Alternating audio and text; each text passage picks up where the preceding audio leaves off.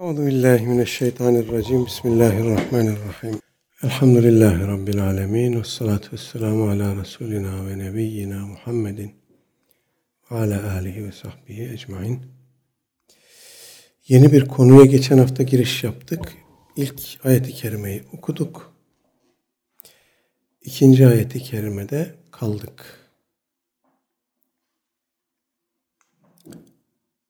Bismillahirrahmanirrahim. Vesbir nefseke ma'allezine yed'ûne rabbehum bil gadati vel aşiyyi yuridûne vechhe. Kehf suresinin 28. ayeti. Rablerinin rızasını umarak sabah akşam ona kulluk eden, dua eden kimselerle beraber e, sabret, dişini sık, tahammül et, güçlüklere, zorluklara e, katlan. E, bu emir Cenab-ı Peygamber Aleyhisselatü Vesselam Efendimiz'e e, yönelik iki husus ihtiva ediyor. Bunlardan birincisi sabır, meşakkatlere tahammül. İkincisi de Allah Teala'nın rızasını uman kimselerle beraber bunu yap. Peygamber olarak başına gelenlere zaten sabredeceksin ama onlarla beraber ol. Bu işi yaparken onlarla beraber yap. Dolayısıyla onlar da bu sıkıntılara, meşakkatlere, sabır gerektiren işlere onlar da muhataptır. Ee, onlarla beraber olmanın çift yönlü bir etkisi var. Birincisi Kur'an-ı Kerim'in ifade ettiği gibi Peygamber Efendimizin onlara duası, müminlere duası onlar için bir sekinettir.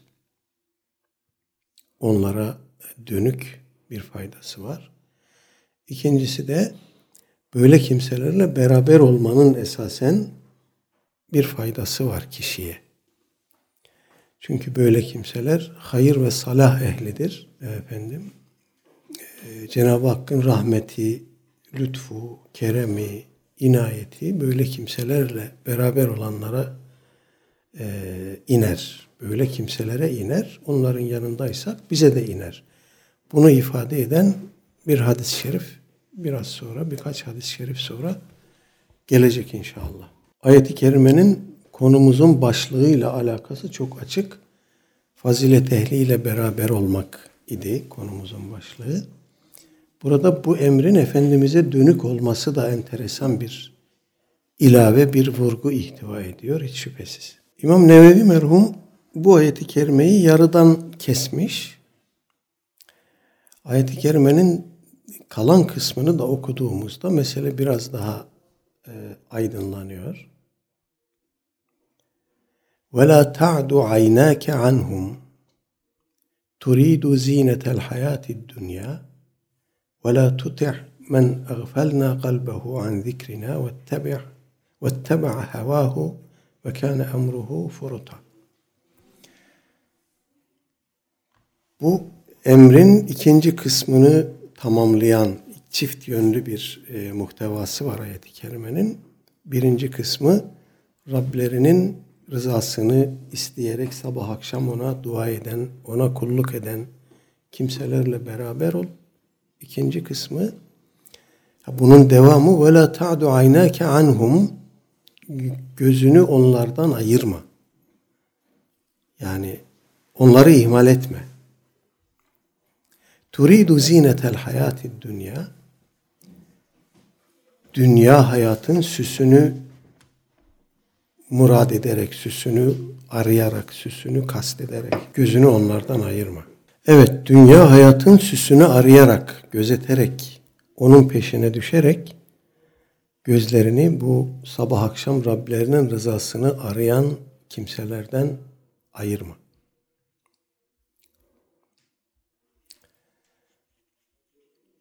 Daha evvel zannediyorum bir vesileyle değinmiştik. Kur'an-ı Kerim'de dünyada yaşadığımız bu hayat ifade edilirken el hayatu dünya tamlaması geçiyor her yerde. El hayatü dünya. Meallerimizde bu tamlama bir sıfat tamlaması bu. Bu sıfat tamlaması bir isim tamlaması gibi tercüme ediliyor. Dünya hayatı şeklinde. Ama doğru değil bu.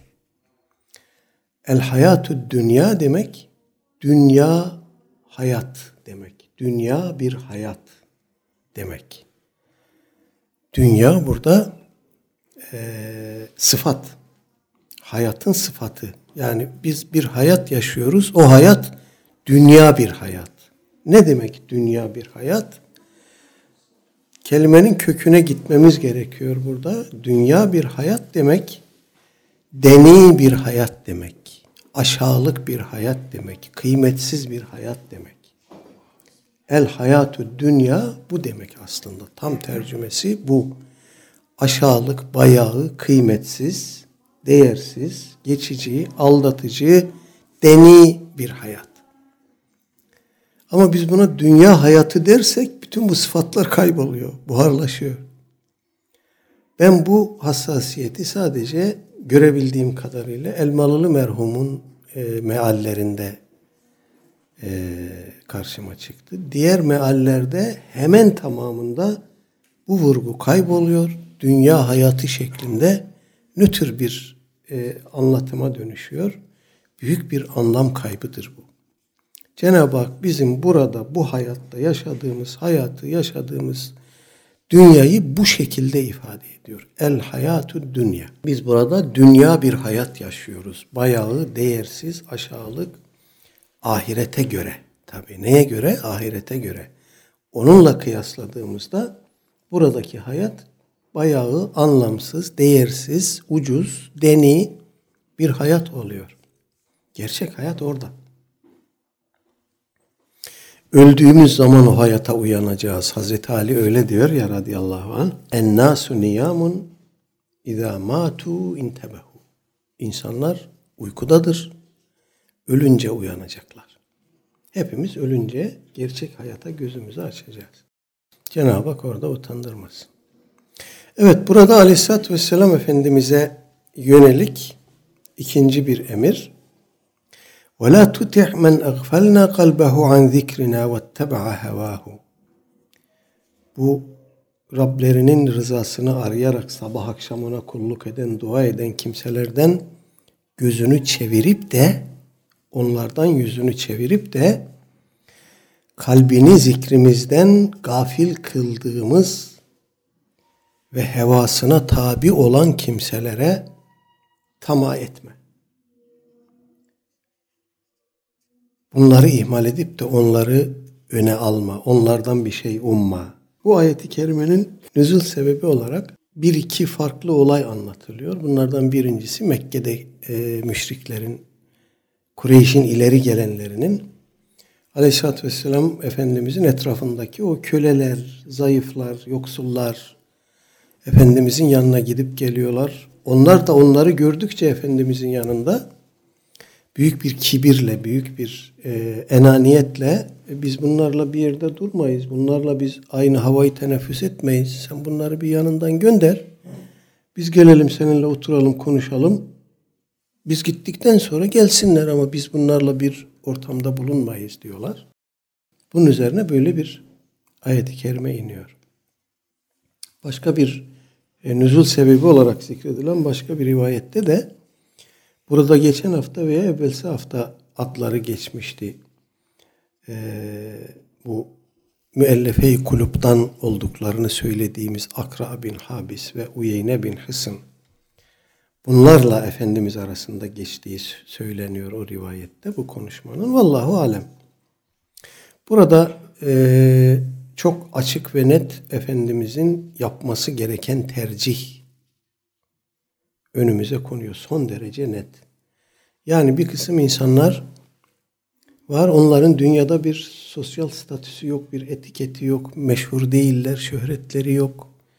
Zengin değiller, toplumda bir belki itibarları yok.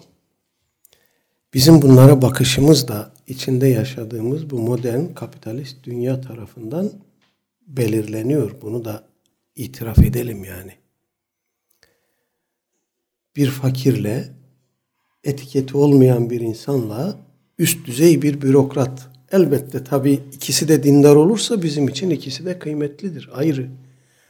Ama o üst düzey bürokrat eğer dindar biri değilse, dini hassasiyetleri zayıf biri ise ya da onu mu tercih edelim dostlukta, arkadaşlıkta? Bunları mı tercih edelim? Bunları tercih edelim. Cenab-ı Hakk'ın rahmeti bunlarla beraber çünkü.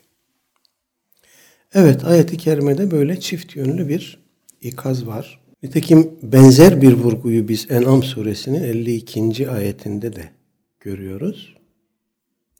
Cenab-ı Hak orada şöyle buyuruyor. وَلَا تَتْرُدِ الَّذ۪ينَ يَدْعُونَ رَبَّهُمْ بِالْغَدَاتِ وَالْعَشِيِّ يُرِيدُونَ وَجْهَهِ Hemen hemen İmam Nevevi merhumun zikrettiği ayeti kerime ile aynı muhtevada bir ayeti kerime. Sabah akşam Rablerinin rızasını arayarak ona kulluk edenleri sakın yanından kovma. Ma aleyke min hisabihim min şeyin ve ma min hisabike aleyhim min şeyin. Onların hesabı kendilerine, senin hesabın da kendine. Sen onların hesabından bir şeyle sorumlu olmayacaksın. Onlar da senin hesabından bir şeyle sorumlu olmayacaklar. Fetetrudu fetetrudahum fetekune minez zalimin. Hal böyleyken sen onları yanından kovarsan zalimlerden olursun. Bu ayeti kerimenin sebebi nüzulü hakkında da gene az önce söylediğim iki olay anlatılıyor. Hemen hemen aynı e, muhtevada iki ayet. Dolayısıyla e, beşeri münasebetlerde, toplumsal münasebetlerde insan ararken, arkadaş, dost seçerken nelere dikkat edeceğiz? Burada onun vurgusu var. Cenab-ı Hakk'ın rızasını hedef edilmiş insanları dost edineceğiz. Tercihimiz bunlardan yana olacak. Bunlar zengin de olabilir, fakir de olabilir. Etiketli de olabilir, etiketsiz de olabilir. Fark etmez ama ölçü bu. Sabah akşam Rablerinin rızasını arayarak ona kulluk edenler. Yani bu ifade de farklı şekillerde tefsir edilmiş. Buradaki e, duadan kasıt nedir? Ulema buradaki duadan kasıt kulluktur, ibadettir demişler. Esasen dua da bir ibadettir. Sabah akşam ifadesinden kasıt nedir? O da günlük ibadetlerini yerine getiren, günün herhangi bir vaktinde Allah'a kulluktan kaytarmayan, bunu sürekli bir biçimde bir kimlik unsuru olarak üzerinde taşıyan ve samimiyetle yerine getiren insanlar kastediliyor. Şeklinde izahlar da var. Bu arkadaşlık, dostluk meselesi ilerideki hadis-i şeriflerde gene gelecek ama Kur'an-ı Kerim'de de bu vurgular e, üzerinde özel olarak durulmayı hak ediyor. Tevbe suresinin 119. ayetinde de Ya eyyühellezine amenu ittekullâhe ve kûnû ma'as sadikin. Allah'tan ittika edin ve sadık kimselerle beraber olun. Doğru sözlü, ahdine sadık. Cenab-ı Hakk'a e, verdiği o kulluk sözünde sadık. İnsanlarla münasebetlerinde doğru olan, doğrulukla hareket eden insanlarla beraber olun diye de doğrudan bize dönük bir emir var. Ey iman edenler Allah'tan korkun, Allah'tan ittika edin ve sadıklarla beraber olun. Dolayısıyla e, yarımız, yaranımız, dostumuz, akranımız, arkadaşımız kimlerden oluşacak sorusunun icmali cevabı burada. Bu ayeti kerimeden sonra İmam Nevevi merhum hadis-i şeriflere geçiyor. 361 numaralı hadis-i şerif. An Enes'in radıyallahu anhu kal قال أبو بكر لعمر رضي الله عنهما بعد وفاة رسول الله صلى الله عليه وسلم انطلق بنا إلى أم أيمن رضي الله عنها نزورها كما كان رسول الله صلى الله عليه وسلم يزورها فلما فلما انتهيا إليها بكت فقال لها ما يبكيك أما تعلمين أن ما عند الله خير لرسول الله صلى الله عليه وسلم فقالت إني لا أبكي إني لا أعلم أن ما عند الله تعالى خير لرسول الله صلى الله عليه وسلم ولكن أبكي أن الوحي قد انقطع من السماء فهيجتهما على البكاء فeceala yebkiyani ma'aha ravahu Müslim. Evet İmam Müslim rahmetullahi aleyh nakletmiş. Enes radıyallahu anh'tan gelen bir rivayet diyor ki Kale Ebu Bekir'in li Umar radıyallahu anhuma ba'de vefati Resulillah sallallahu aleyhi ve sellem.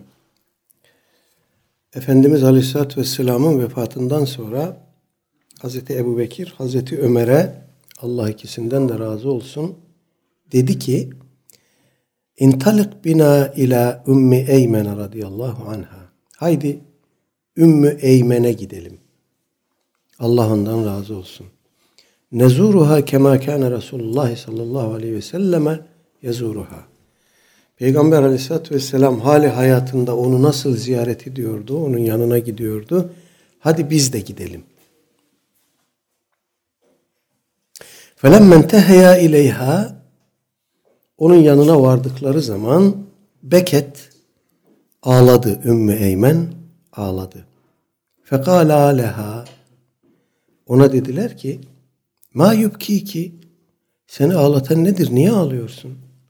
Ema ta'lemine ennema indallahi hayrun li Resulillahi sallallahu aleyhi ve sellem. Bilmiyor musun Allah Teala'nın katında olan Resulullah Aleyhisselatü Vesselam için daha hayırlıdır. Öyle olduğu için onu katına aldı, yanına aldı. Bunu bilmiyor musun da ağlıyorsun? Fekalet cevap olarak dedi ki inni la ebki. Ben onun için ağlamıyorum. Ağlamam o yüzden değil. İnni la a'lemu enne ma indallahi teala hayrun li Resulillah sallallahu aleyhi ve sellem. Çok iyi biliyorum ki Allah Teala katında olan şey Resul Ekrem Efendimiz için daha hayırlıdır. Bunu biliyorum. Velakin ebki ama ben şuna ağlıyorum ki ennel vahye kad inkata'a mines sema. Efendimiz Aleyhisselatü Vesselam'ın vefatıyla birlikte artık vahiy kapısı kapandı. Sema kapıları kapandı. Sema ile irtibatımız, münasebetimiz kesildi. Feheyyecet huma alel bukai o böyle deyince demek ki ağlamaya devam etti ki o ikisini de e, duygulandırdı ve onlar da feceala yebkiyani ma'aha onlar da onunla beraber ağlamaya başladılar. Burada gördüğümüz e, ilk anda hemen rivayeti okuduğumuzda bizi çarpan sahabe-i kirama mahsus bir durum. Onlar vahiy ile içli dışlılar. Sabah akşam vahiy geliyor Efendimiz'e onlar hakkında. Onların ihtiyaçları, sorunları, doğruları, yanlışları, onları zaman zaman sevindiren, zaman zaman düşündüren vahiyler geliyor sürekli. Vahiy o toplumu adım adım gün gün inşa ediyor. Onlar vahiy ile yoğrulmuş bir hayat yaşıyorlar. Efendimiz Aleyhisselatü Vesselam terki dünya edince bu kapı kapanıyor. Bu özellik sona eriyor. Ümmü Eymen radıyallahu anha da bunun için ağlıyor. Ümmü Eymen kimdir? Kaynaklar diyor ki asıl adı Bereket'tir. Bereket Hatun'dur. Ee, bir rivayette Efendimizin babası Hazreti Abdullah'ın cariyesiymiş. Bir rivayette Hazreti Hatice validemizin kız kardeşinin cariyesiymiş. Efendim Efendimizle evlenince onu ona hediye etmiş. Efendimiz de onu azat etmiş ve Zeyd bin Harise ile evlendirmiş radıyallahu anh. Zeyd bin Harise ile evliliğinden önce bir kişiyle daha evlenmiş. Ubeyd bin Haris ile Eymen ondan doğan bir kız çocuğu. Ümmü Eymen o yüzden e, Ümmü Eymen diye anılıyor. E, bir kız çocuğu dedim yanlış oldu. Bir erkek çocuğu Eymen kız çocuğu değil. Efendim, Efendimizle beraber e, bir kısım savaşlara, gazalara katılmış ve Huneyn'de şehit olmuş. Efendimiz bu Bereket Hatun'u daha sonra Zeyd bin Harise ile evlendirmiş radıyallahu anhum.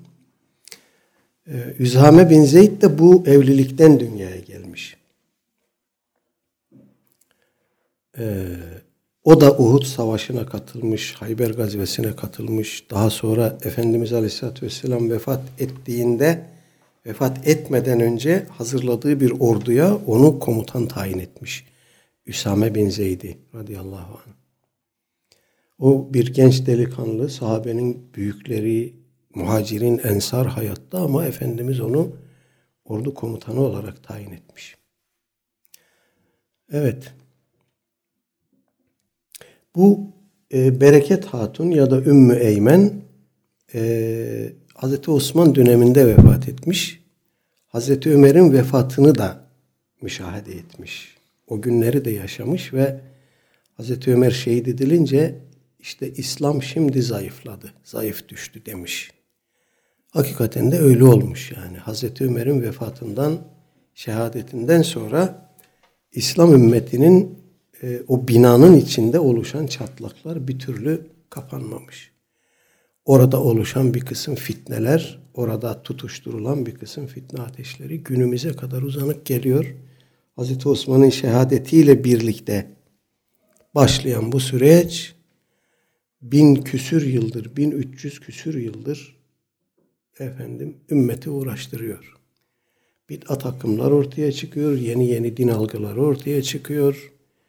Efendimiz Aleyhisselatü Vesselam'ın haber verdiği o İslam ümmeti 73 fırkaya ayrılacak. Yahudilerden de Hristiyanlardan da daha çok bölünecek. Yahudiler 71 fırkaya, Hristiyanlar 72 fırkaya ayrılmış. İslam ümmeti 73 fırkaya. Bu rakamlar çokluk ifade eder. Birebir 71, 72, 73 değildir. Çokluk ifade eder.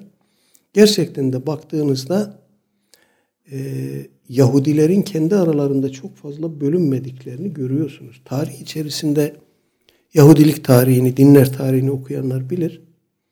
Çok fazla bölünmemişler. Milattan hemen önce bir Ferisiler, Sadukiler diye bir bölünme var. Onlardan sonra başka bir kısım bölünmeler, Ortodoks Yahudiler vesaire ortaya çıkmış. Günümüzde de modernist Yahudiler var ve gelenekselci Ortodoks Yahudiler denen bir kesim var. Çok fazla bölünmemişler. Hristiyanlara bakıyoruz onlar da öyle olmuş.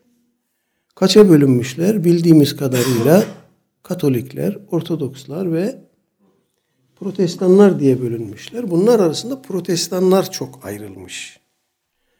Efendim bunların bir kısmı hatta Yahudilerle beraber Siyonist Hristiyanlar diye anılan bir e, grup da var bunların arasında. Dolayısıyla Yahudilerden daha çok bölünmüşler. İslam ümmetine bakıyoruz aman Allah'ım.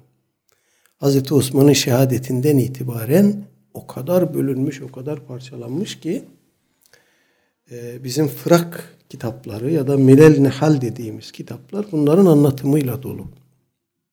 Hala da bölünüyoruz yani. İslam ümmeti halen daha bölünüyor. Bunların içerisinde bir e, kesim cennete gidecek. Efendimizin ifadesi öyle. Diğerleri ateştedir.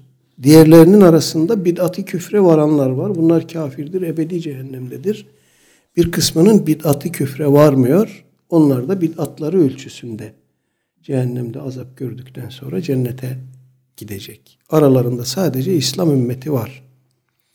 Efendim bid'atı sebebiyle azap görmeyecek olan tek kesim çünkü bid'at değil. İslam e, itikadı neyse ehli sünnet itikadı da odur.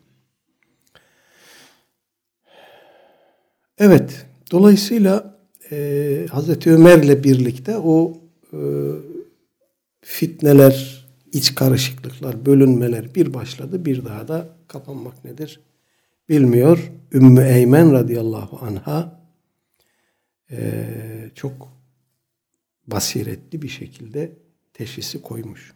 Aleyhisselatü Vesselam Efendimiz de ona annemden sonra annem dermiş. Çok hürmet edermiş. Allah Teala ona da diğer sahabe-i kirama da rahmet eylesin.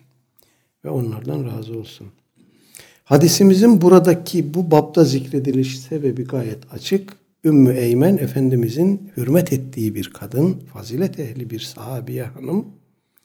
Hazreti Ebu Bekir de halife olduktan sonra Hazreti Ömer'le birlikte hadi Efendimiz nasıl ziyaret ediyor idiyse onu biz de ziyaret edelim diyor. Ve bu şekilde fazilet ehlinin ziyaretinin İslami bir davranış biçimi olduğunu, Müslümanlardan beklenen bir şey olduğunu da bize ifade etmiş oluyorlar. 362 numaralı hadis An Ebi Hureyre radıyallahu anhu anin Nebi sallallahu aleyhi ve sellem enne raculen zâre ahan lehu fi qaryetin uhra ve arsadallahu teala ala medrecetihi meleken فلما أتى عليه قال أين تريد؟ قال أريد أخا لي في هذه القرية قال هل لك عليه من نعمة تربها عليه؟ قال لا غير أني أحببته في الله تعالى قال فإني رسول رسول الله إليك بأن الله قد أحبك كما أحببته فيه رواه مسلم İmam Müslim rahmetullahi aleyh nakletmiş. Ebu Hureyre radıyallahu anh hadisimizin ravi sahabi ravisi Efendimizin şöyle buyurduğunu aktarmış. Enne raculen zare ahan lehu fi kariyetin uhra. Bir adam başka bir köyde oturan bir kardeşini ziyarete gitti. Fe ersadallahu teala ala medrecetihi meleken. Cenab-ı Hak o adamın geçeceği yol güzergahına bir melek gönderdi.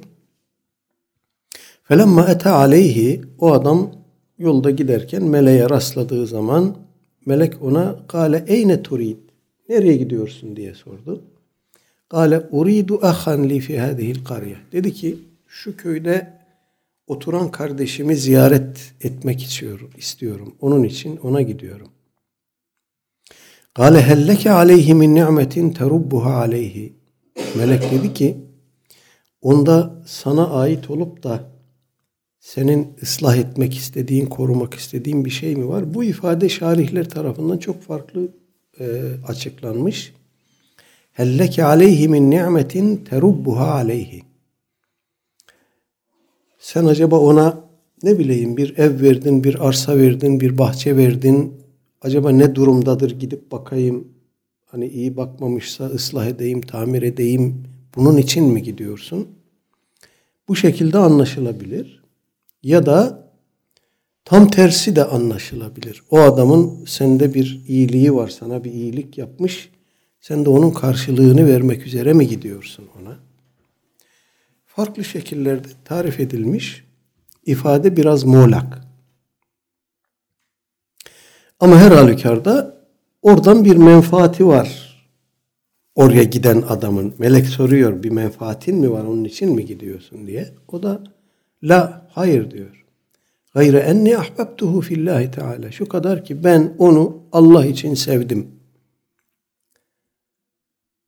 Gale bunun üzerine melek diyor ki fe inni Resulullah ileyke. O zaman dinle ben Allah'ın sana gönderdiği bir elçisiyim. Bi enne Allah Teala kad ahabbeke kema ahbabtehu fihi. Allah Teala beni elçi olarak gönderdi ve buyurdu ki sen o kardeşini nasıl sevdiysen Allah da seni öyle sevdi. Ona olan o muhabbetin sebebiyle Allah da seni sevdi. Allah Teala'nın sevmesinden ne anlamamız lazım? Ee, sana tevfik verdi, sana lütuf verdi, sana ihsan verdi, senden razı oldu. Efendim, seni isabetli davranmaya muvaffak kıldı.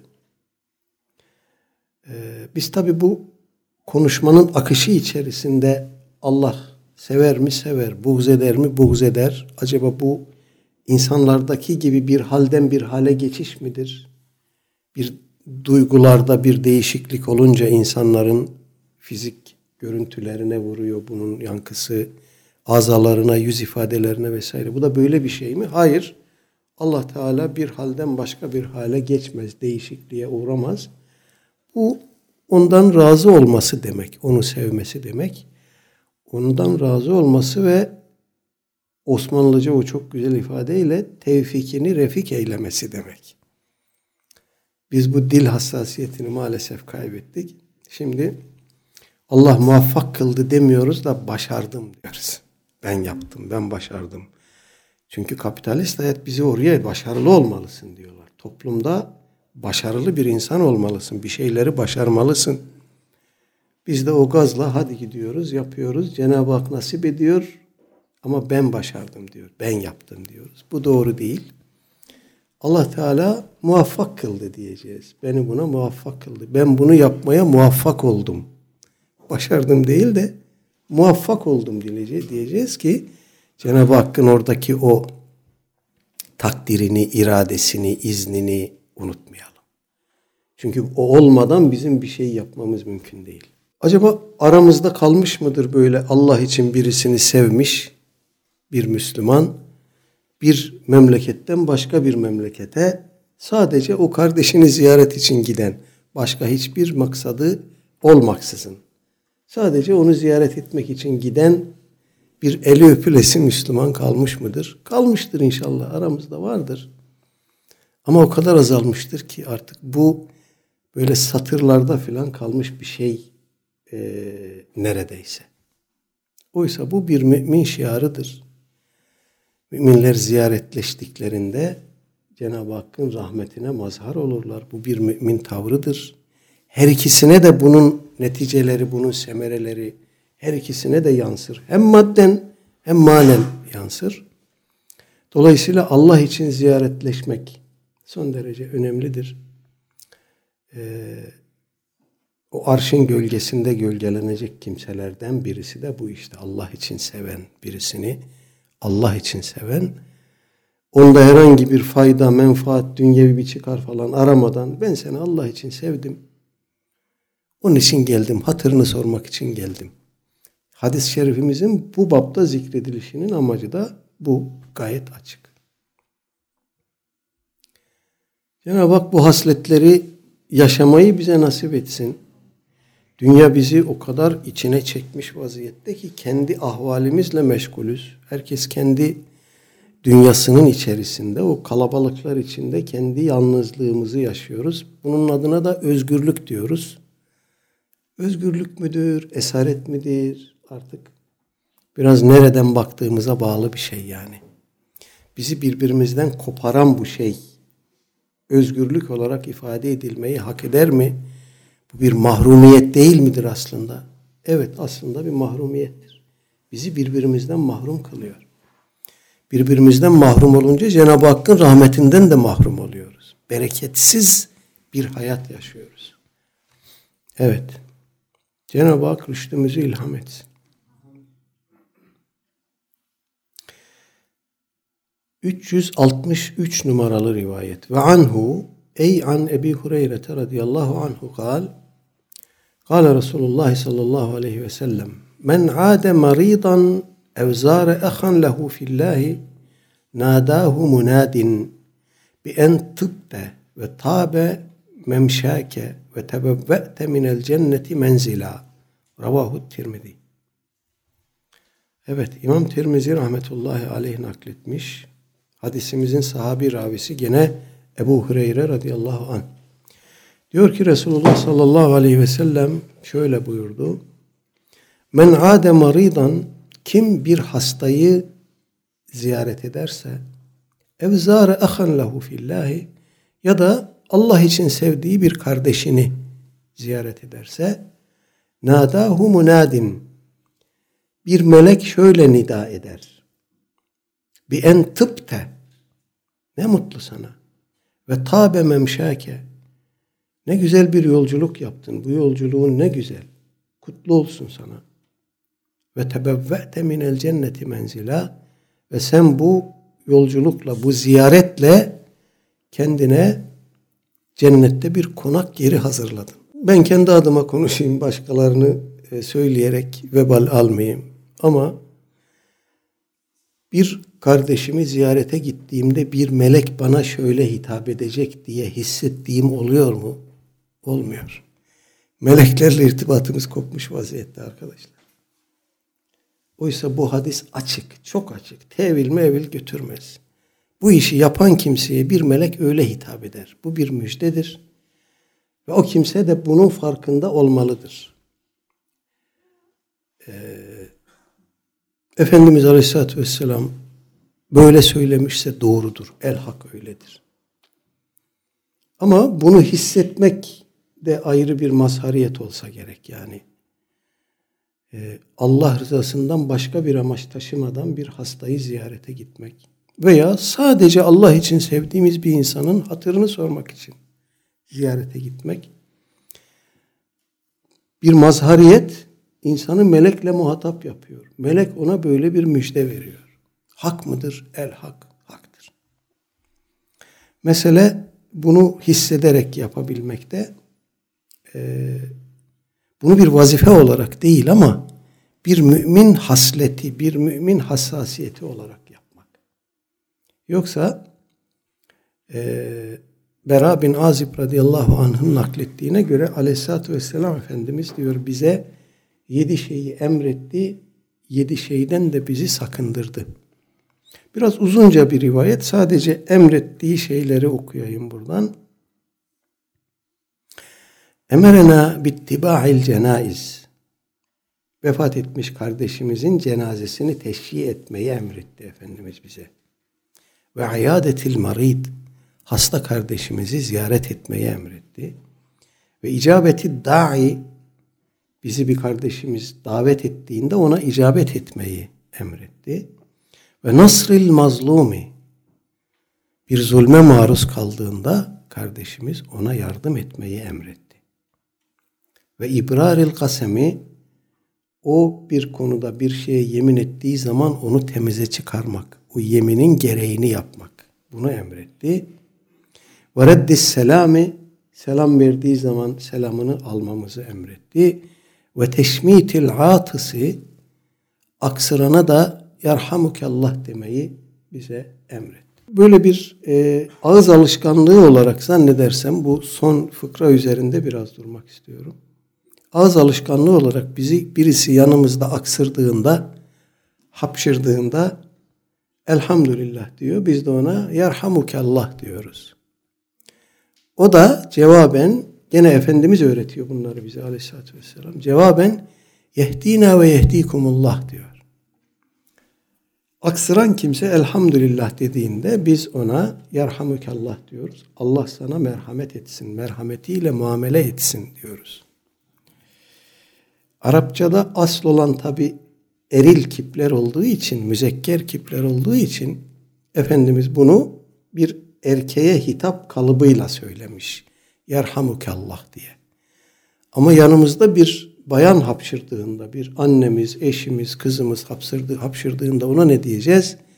Yerhamu killah diyeceğiz. Arapça ifade onu gerektiriyor. Yoksa ona da yerhamukallah dersek bir Arap yanımızda olursa bize güler. Bu erkeklere hitaptır. Bayanlara yerhamukillah denir diye bizi uyarır. Biz onu dediğimizde ona bir dua ediyoruz. O da karşılığında hem kendine hem bize dua ediyor. Allah sana da bana da size de bize de hidayet versin. Bizi hidayet üzere tutsun diyor. Bir hapşırık karşılığında şu olup bitenlere bir bakın. Biz bunu böyle bir kalıplaşmış, mekanikleşmiş bir ifade olarak, bir bir refleks olarak belki yapıyoruz. Ama aslında içini doldurduğumuzda, şuurla yaptığımızda ne kadar önemli dua ediyoruz birbirimize. Bir hapşırma vesilesiyle yani. Müminin mümine dua, yaptığı dua makbuldür. Ve herhangi bir karşılık gözetmeden yapıyoruz bunu. Düşünün. Birbirimizle münasebetlerimizin kuvvetini düşünün, kıvamını düşünün yani. Evet, burada sayılan o yedi şeye baktığımızda bunlardan bir kısmı evet aynı bağlam içinde sayılmış, zikredilmiş ama bir kısmı farz-ı kifayedir. Bir kısmı e, menduptur, bir kısmı kuvvetli sünnettir. Cenab-ı Peygamber Efendimiz bunları tek bir bağlam içerisinde bize nakletmiş. Birbirimize olan vazifelerimizi derli toplu ifade eden bir rivayet olarak. Biz tabi bunları bir vazife telakki etmekten ziyade normal bir mümin tavrı davranışı olarak yapmalıyız. Asıl olan bu. Demek ki bunu yaptığımızda o melek de oradan bize seslenip cennette bizim bir konağımız olduğunu bize müjdeleyecek. Bu şuurla yapmayı Cenab-ı Hak nasip etsin. 364 numaralı rivayet. An Ebi Musa el-Eş'ari radıyallahu anhu ennen nebiye sallallahu aleyhi ve selleme kal İnnemâ methelul celîsi sâlihi ve celîsi su'i kehamilil miski ve nafihil kir. Ve hamilul miski imma en yuhdiyeke ve imma en tebta'a minhu ve imma en tecide minhu rihan tayyibe. Ve nafihul kiri imma en yuhrike thiyabeke ve imma en tecide minhu rihan muntine. Muttefakun aleyh. İmam Bukhari ve Müslim rahmetullahi aleyhima beraber rivayet etmişler. Sahabi ravimiz Ebu Musa Leş'ari radıyallahu anh Efendimiz Aleyhisselatü Vesselam'ın şöyle buyurduğunu aktarıyor. İnnemâ methelul celisi salihi ve celisi su. Beraber olduğunuz sohbet arkadaşlarınız, bir kimsenin sohbet arkadaşı şu ikiden biridir. Ya salih bir kimsedir, salih bir sohbet arkadaşıdır ya da kötü bir sohbet arkadaşıdır, so kötü bir yarandır. Bunları da Cenab-ı Peygamber Efendimiz birer misalle açıklamış. Efendim e, kehamilil miski ve nafihil kir bu salih yaran, salih arkadaş, dost misk taşıyan biri gibidir. Öbürü de bir körüye üfleyen gibidir. Körük bildiğimiz körüye üfleyen, körük yakan yani. Biri öyledir, biri böyledir. Ve hamilül miski, misk taşıyan kimseye Efendimiz ne cihetten benzetti bunu? Şimdi onu açıklıyor. Misk taşıyan kimse imma en yuhdiyeke o kimsede misk var ya sana ondan ikram eder herhangi bir karşılık beklemeden sana hediye olarak ikram eder ve imma en tebta'a minhu ya da sen ondan o hoş kokuyu satın alırsın ve imma en tecide minhu rihan tayyibe. Bu da olmazsa onun yanında bulunduğun sürece ondan güzel koku alırsın. Ve nafihul kir. Körük üfleyene gelince, körük yakana gelince imma en yuhrike thiyabek. Bu adamın yanında durursan ya elbiseni yakar ve imma en tecide minhu rihan muntine. Ya da bu adamın yanında durduğun için oradan sana bir kötü koku siner üstüne kötü kokusuna. Bu meseleler üzerine çok fazla bir şey söylemeye gerek yok. Oldukça açık ve net salih bir kimseyle beraber olmanın bize yansımalarını Efendimiz anlatıyor. Bu meselelerin altında hakikatler var. Bunun altında hakikatler var. Dilimizde de bir söz var nitekim. Körle yatan şaşı kalkar diyoruz değil mi? Kötü bir arkadaşla e, düşer kalkarsak kötü oluyoruz. Bizi etkiliyor, zehirliyor. İyi bir insanla düşüp kalkarsak onun da salahından bize bir şeyler aksediyor, yansıyor. Ee, bu benzetmeye özellikle arkadaşlar günümüzde özellikle de gençlerimiz noktayı nazarından bakmakta çok büyük faydalar var. Gençlerimiz kimlerle oturup kalkıyor? Kimlerle arkadaşlık ediyor? Kimlerden etki alıyor? Kimler onun şahsiyetini şekillendiriyor? Gidişatını şekillendiriyor?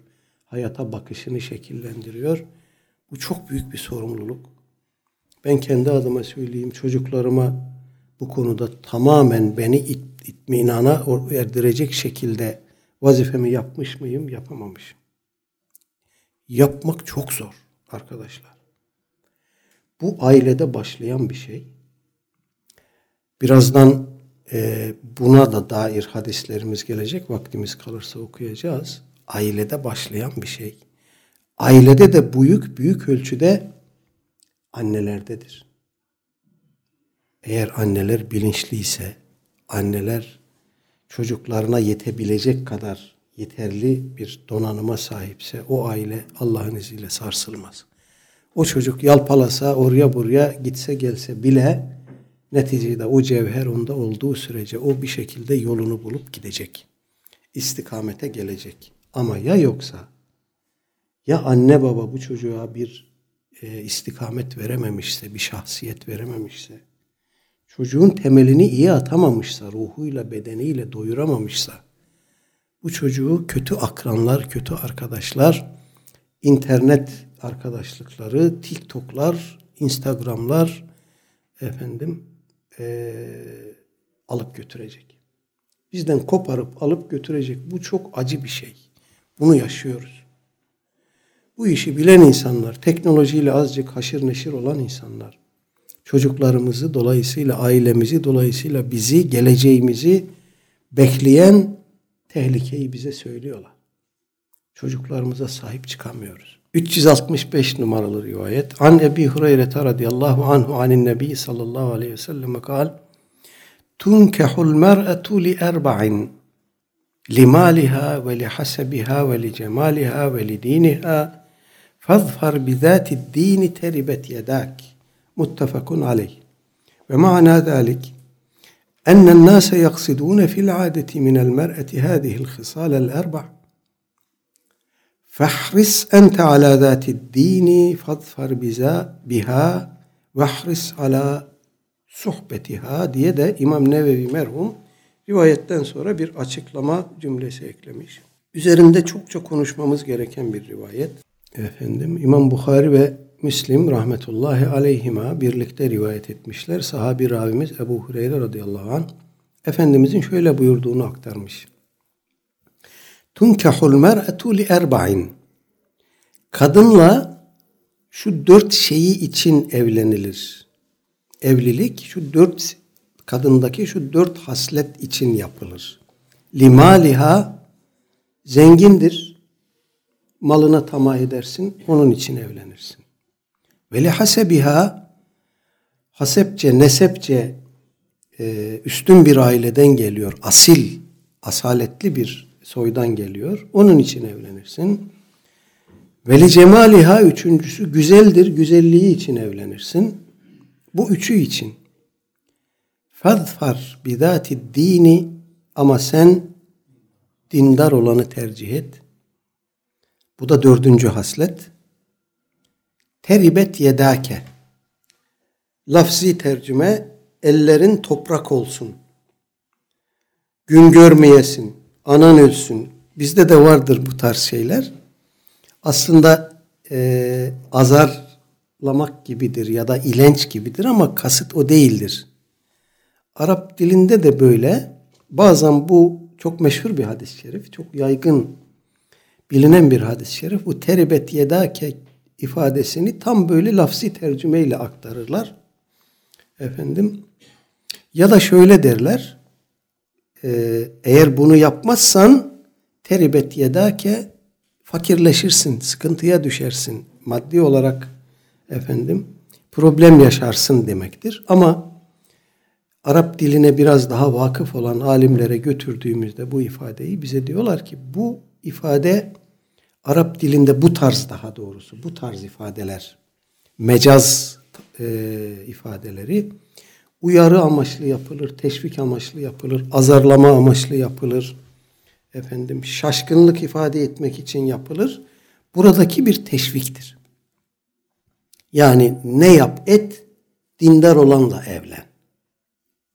Buradaki teşviktir. Ee, Efendimiz Aleyhisselatü Vesselam'ın bu hayati tavsiyesinin altında yatan hakikati de biliyoruz, anlayabiliyoruz. İmam Gazali rahmetullahi aleyhin İhya'da çok uzun bir açıklaması var bununla ilgili. Ee, oradan arkadaşlarımız dileyenler okuyabilirler. Ama burada e, bir erkek bir kadınla hayatını birleştireceği zaman ne bekler, ne ister? İşte bunları arar. Ya çok güzeldir onun için evlenir, ya zengindir, hayatım kurtulsun diye evlenir ya asaletlidir oradan bana da bir şey yansısın diye evlenir ya da dindardır dünyamı ahireti garan, ahiretimi garanti edeyim diye evlenir. Efendimiz bunu tavsiye ediyor. Şimdi bu hasletlerden kadının şahsiyetine, erkek olsun kadın olsun fark etmez. Aslında insanın şahsiyetine yansıyan tek şey dördüncü şık, dindar olması. Kadın zengin olur, bunun fitnesi olur, bunun zararları olur. Belki erkeğin başına kakar. Belki hani e, Türkçemizde o iç güveysinden hallice diye bir söz var ya, ne anlama geldiğini çoğu zaman düşünmeden kullanırız. İç güveysi olmak kötü bir şeydir. İnsanı ezen bir şeydir.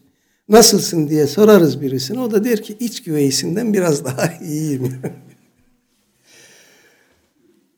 zengin bir kadınla hayatını birleştirip ben de zengin olayım diye düşünebilirsin. Böyle evlilikler var mıdır? Vardır.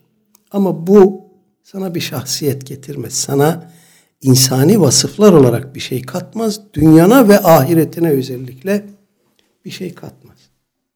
Yahut kadın asaletlidir ben de asil olayım diye evlenirsin. E bu da imkansız bir şeydir. Eğer sende asalet yoksa evlendiğin kadının asil olması seni asaletli yapmaz. O Allah vergisi bir şey.